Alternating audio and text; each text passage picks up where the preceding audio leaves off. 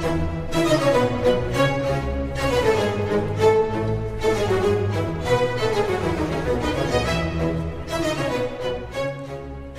good morning. This is Richard Hsu, host of Hsu Untied. Uh, today I'm very pleased and honored to have with me as my guest Heidi Roizen, who's an entrepreneur, venture capitalist.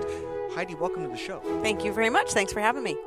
So, Heidi, um, let's start with you being an entrepreneur. What are some of the lessons or important things you obviously, I'm sure you work with a lot of entrepreneurs before today, after having been an entrepreneur. What are some of the you know key lessons or takeaways that you try to share with them from your experience? Um, I think that the if if people ask me sort of you know what is the number one word, what's the number one thing, what's the number one way that entrepreneurs have to be to be successful, the word that comes to mind for me is tenacious. Hmm. So my number one point is just entrepreneurship is really hard, and you're going to make a lot of mistakes, and you're going to get you know failure handed to you left and right, and you have to be able to pick yourself up and move on. Hmm. And a lot of people just are not ready to have that level of stress and failure in their lives. Hmm. And so tenacity is super, super important. I think the flip side of that, though, is flexibility. And it's interesting, some people do not understand how those can get, be in the same in the same attitude and in the same person. I think that the best entrepreneurs learn from their mistakes. They go and they are just sponges for information from other people, but they have to be really good analyzers and sorters of what information should cause them to change course versus what information is interesting but not relevant to what they're doing. So, how do you balance that? Because they do sound like polar opposites. I mean, if you're totally tenacious, you wouldn't be flexible. If you're completely flexible, you wouldn't. Like, how do you balance? That? You know, two? it's a, it's it's such a fine line. It's different from every for every person. It's different on every day, and it's different with every input. Uh, I think that part of uh, understanding how to be flexible is understanding what data is important and what data isn't important. Whether that's your customers' data, your investors' data, your employees' data, your your your friends uh, telling you what they think of your product, it it is a it, it is not a um, it's not an easily defined thing. I would say that at the ends of the spectrum, you know you're dealing with someone who's not going to be successful. If someone is so bullheaded that they don't listen to input, that they don't listen to what their customers say, that they don't change course based on real time feedback, they're not going to be successful. Hmm. The flip side is if you have someone who is too consensus oriented and runs as if every decision is a team decision and and changes on the whim of whatever someone tells them to do, they are also not going to be se- hmm. successful. They're hmm. going to wander around. So you really need to strike that balance and I think over time you learn whose input uh, do you value. Now, do you find that as a venture capitalist now you can kind of identify that, or is it still hard to tell when you talk to an entrepreneur? Can you kind of sense that okay, this person really has that right combination, or what's your what's your experience with that? You know, it's it's inter- it's a it's a fascinating question because of course as a venture capitalist we have to make decisions on whether we're going to back somebody or not. Sure. And I think that there's a perception among some entrepreneurs that venture capitalists are like the ogre sitting on the pile of money and if you say the right word you unlock the ogre they hand you the pile and they go away and leave you alone. When really from the venture capitalist perspective we're looking at a person and we're thinking i'm going to give you money. I i you know my partners my rlps on Right. behalf of rlps Right. we are not going to have controlling interest. You are going to run your company and I hope to make multiples of that money at some point, but it usually takes five to seven years. So, am I going to be able to trust you to do the right thing for five or seven years? Not that we don't have input, but we rarely have controlling interest of, of the companies we invest in. We're really, we're in the car, but we're in the back seat of the car. We're not driving the car. So, that's part of the reason why the venture process, unless it's super frothy times, is usually a six, eight, 12, sometimes more week process where you are learning the entrepreneur. You're learning because you need to see if they say they're going to do something, do they really do it? If uh, they get data that that impacts the parameters of their business model, do they change the business model? Are they receptive to feedback? How do they handle feedback? How do they handle each other? You know, usually these are small teams of people. How do the people deal with each other? You're trying to figure that all out before you make that investment because those soft, uh, you know, the, the, the non metrics based uh, analysis we have to do to determine whether to back someone or not is often the most important part. Well, that brings up an interesting question. Like when you look for entrepreneurs, and people talk a lot about EQ and IQ. Yep. Do you think that's should, is, do you look do you look for entrepreneurs that have that equally strong, or do you look mainly for IQ or mainly for EQ? Like how do you balance those two criteria? Well, when you see both, it's really exciting.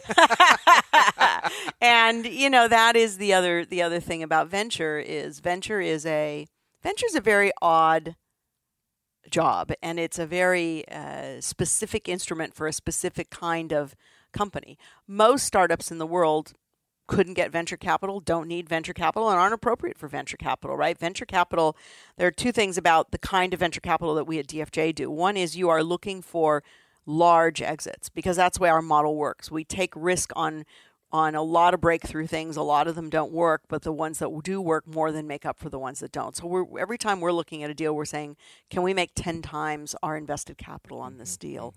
Um, we are looking for things that deliver exits.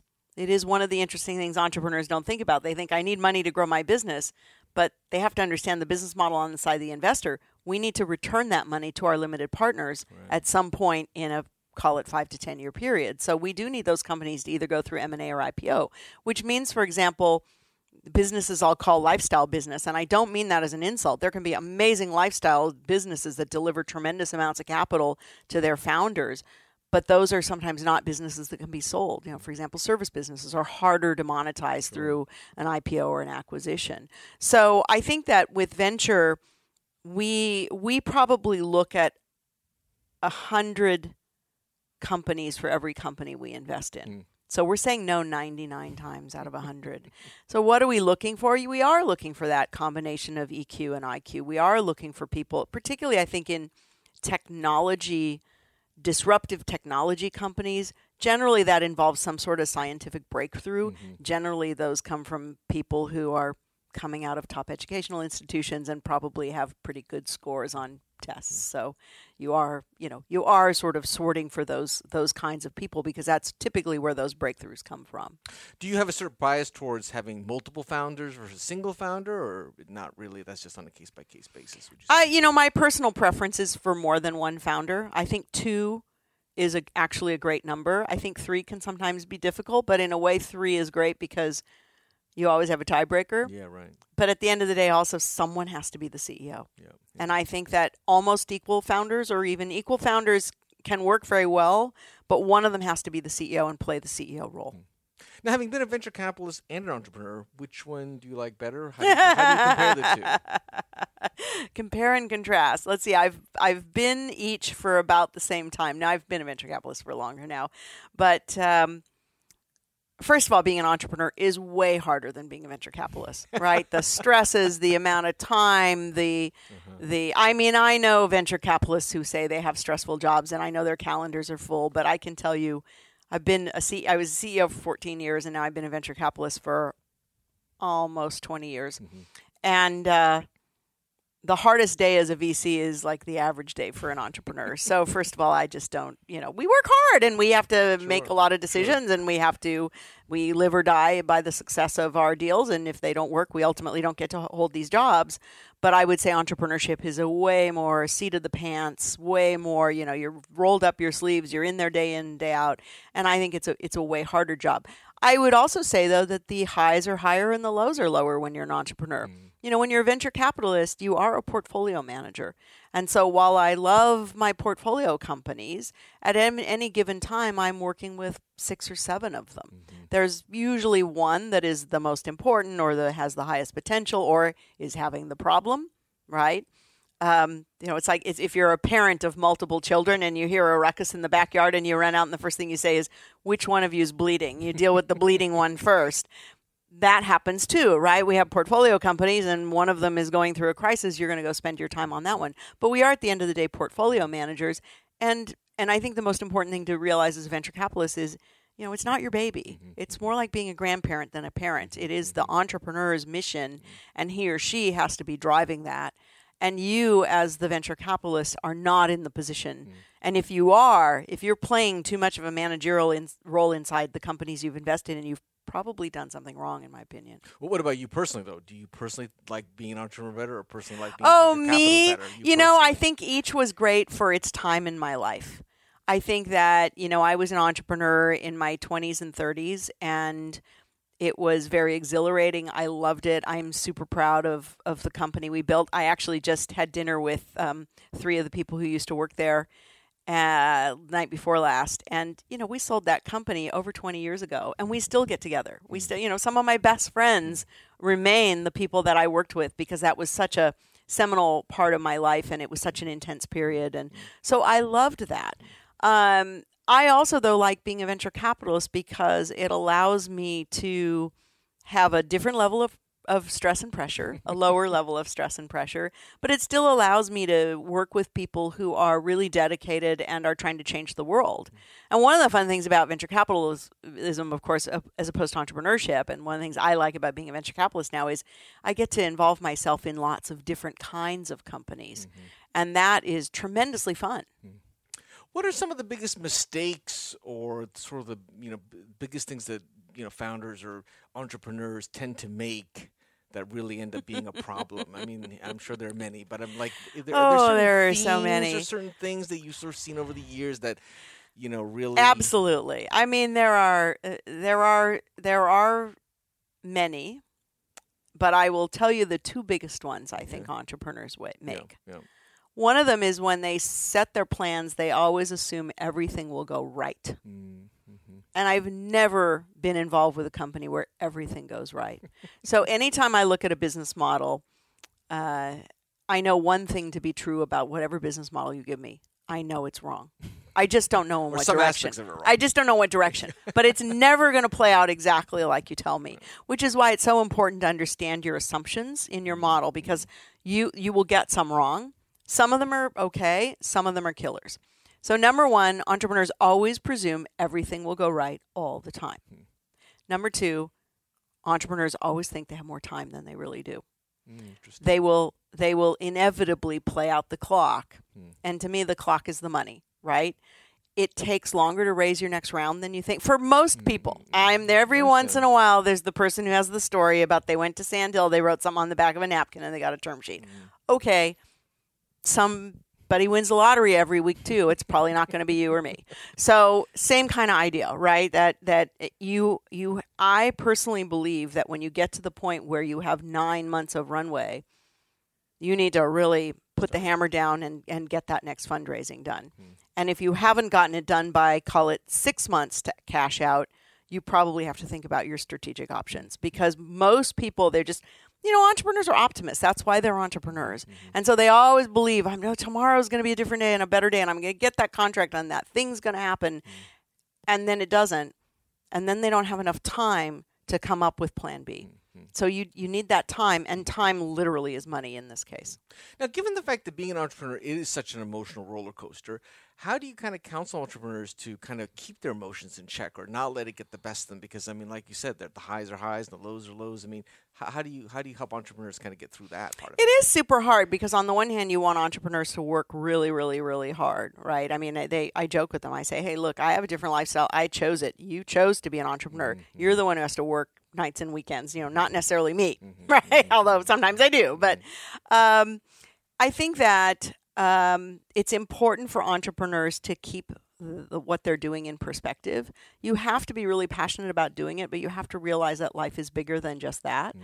I think that having friends, having family, keeping yourself healthy, those are all super important. Mm. Um, I am I meditate and I wish everybody meditated. I think it's it's a really important and good thing to do, mm. and um, it keeps you know it, it it allows you to drain the stress out of your life twice a day, and I think it's really.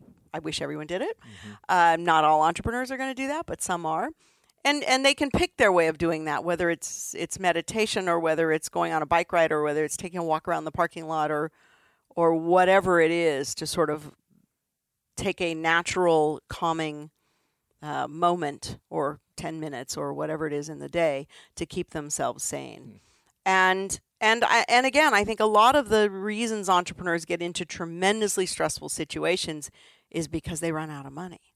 And so again, you you don't put yourself in that situation in the first place. What makes a good venture capitalist? Tell me what are some of the important qualities of a venture capitalist? Um, if I'm an entrepreneur looking for a venture capitalist, what should I be looking for? In terms of quality.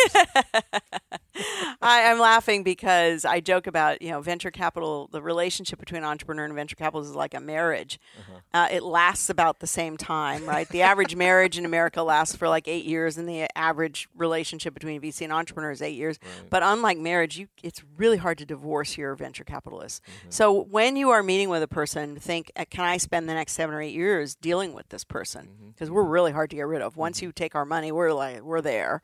Um, it's very hard to buy us out. It's very hard to. I mean, that's not the model, right? So. I think that, like anything, if you're going to do business with someone, you should be checking their references. I think any venture capitalist who gives you a term sheet should also be willing to give you references. You should be able to do blind references too. You should be able to look at the uh, website, know what deals they've done, call up other, other entrepreneurs. And I think the interesting thing to do is, and I do this with the entrepreneurs that, that I back, I say, look, I'm also happy to give you the names of the entrepreneurs I worked with where it didn't work out. Hmm, interesting. Because it's really easy when everything goes well. yeah, of it's course. not so easy when things don't go so well. Hmm, hmm. Do you find more often than not that your judgment about the entrepreneur during that whatever that evaluation period is right, or are you usually wrong about the personality of the entrepreneur slash founders? I mean, what do you what do you find? Or do you find You're always wrong about something. I mean, you know, that's also why reference checking is so important in both directions. so, I mean, you know, to answer your question about both the entrepreneur and the venture capitalist, I think what each should look for in the other is an alignment of what the mission is, is an ethical um, compass. I, I, I like to say, I like diversity. I don't like diversity in ethics. Um, I like everyone to sort of have the same fundamental eth- ethics. And so understanding that on both sides, um, understanding what the ultimate goal is and what the outcome is and how long you think it's going to take and making sure you're aligned on all of those things. And so, do we get surprised? Sure, we get surprised all the time. But if we've done our homework, we should not be surprised by someone's ethics, someone's work ethic, someone's inclusiveness, someone's EQ or IQ. I mean, a lot of that stuff. If you have time to do your, your proper due diligence, you should be able to figure that stuff out. Now, when you evaluate a company for investment, are do you have like a you know elaborate metric where you're checking all you know evaluating all these things, or is it more of a gestalt kind of like well I know when I see it kind of Yeah, kind of know when I see it. like, hey, you know, it's both. It's both. First of all, uh, venture's a team sport. Mm-hmm. There are uh, one, two, three, four, five, six, seven, eight, nine, ten, ten people on the venture team who all sit in the investment decisions. And we're all evaluating based on things. There's usually a core team of two or three people led by one partner who are evaluating the, de- the deal, and that will become one of the deals. That partner will sit on that board or whatever. So they're usually the most involved, and they're they're analyzing the total market size and the metrics and the competition and all of that stuff. But here's the problem we're also early stage investors. Mm-hmm. The earlier you are, the less there's less to do of that. You're really more betting on on you're betting on on three things in the kind of things we do. Number one, you're betting on the people, mm-hmm. and that is number one. Mm-hmm. Number two, you're betting on the market, and number three, y- you often are betting on the technology. Mm-hmm. And you're looking at those three things, and you say, can these people disrupt this market using this technology? And that's what you got to try to figure out. I heard a phrase one time that people said that venture capitalists is like looking for Michael Jordan at a, looking at an embryo and trying to decide which one's Michael Jordan. yeah, yeah, yeah. It's it's sort of true. It is sort of true. What do you think the hardest thing about being a venture capitalist is? Or just that, or is it something else you think? I think there's two things. I think number one is, you know, again, I was an entrepreneur. I'm an optimist. I became a venture capitalist, and I thought, oh my God, I have to say no 99 out of every 100 meetings. I have to disappoint people constantly. Mm. And so it is a business in which a lot of your life is turning people down, and that is just something you have to get used to. And then I think the the other thing is uh, venture capitalists fall in love with their own deals. Mm-hmm. And sometimes they, and I say they, and sometimes it is me as well, lack the discipline to say, this one's just not working. Hmm. And we should cut our losses and not keep working on this one. Yeah, I've heard that from a few venture capitalists that that's a very yeah. hard decision. It's really hard. Do you think? I was just curious. What would you say the one unique thing Heidi Roizen has that other venture capitalists is is totally unique to you and not to other venture capitalists? Is there anything that you? God, that's a to? really good question. Um, you know it, it's it it is impossible to give you a single answer because what I'll say is I am every day when I show up at every meeting I bring my 59 years of life experience in that room Mhm, right? And mhm. I I was an entrepreneur from the time I was 11 years old. I started doing puppet shows for children's birthday parties and mm. I made my money all the way through high school and most of college doing mm, that Mhm. started a company, ran, you know, with my brother, started a software company, grew it to 100 people, sold it, you know, worked at Apple. I've been on, I think, 10 public boards. I've been on 30 private boards. Mm. I've seen great exits. I've seen billion dollar outcomes and I've seen terrible craters in the ground that you stand in the abyss and go, what the hell happened here? And so every day I'm bringing that collective I'm bringing me to the table. Mm. And so sometimes some days I'm a great fit and I have something that's really relevant. Some days I say this isn't something I can help you with. Mm. And so, you know, I'm bringing that. So so I think if you asked people what it is that's unique about me, it is that collective experience. I have a I have a very good sense of of I think of the I have a good perspective Mhm. and I have a pretty good sense of humor Mhm. and I show up. You know, I do. I I I I I deliver what I say I'm going to deliver, and so I think those collection of things are what people look for in me. Have you ever thought about writing a book? all your experiences and wisdoms. You know, I love to write, and I love to write, and I also find it very painful when I actually sit down to do it. I do have a blog post. Um, at it's at HeidiRoizen.com, and every once in a while I fe- feel compelled to write something. But right now I'm still in the in the building experience years of my life, I think, and I am so enjoying what I do. I do teach a class at Stanford in entrepreneurship, um, and and that's where I'm sort of getting my opportunity to to package up some of this information and give give back and and and work it. So who knows? Maybe a book's in my future. Have you ever thought about trying starting your own company, one last company? Have you ever thought about that? No, I know how hard it is.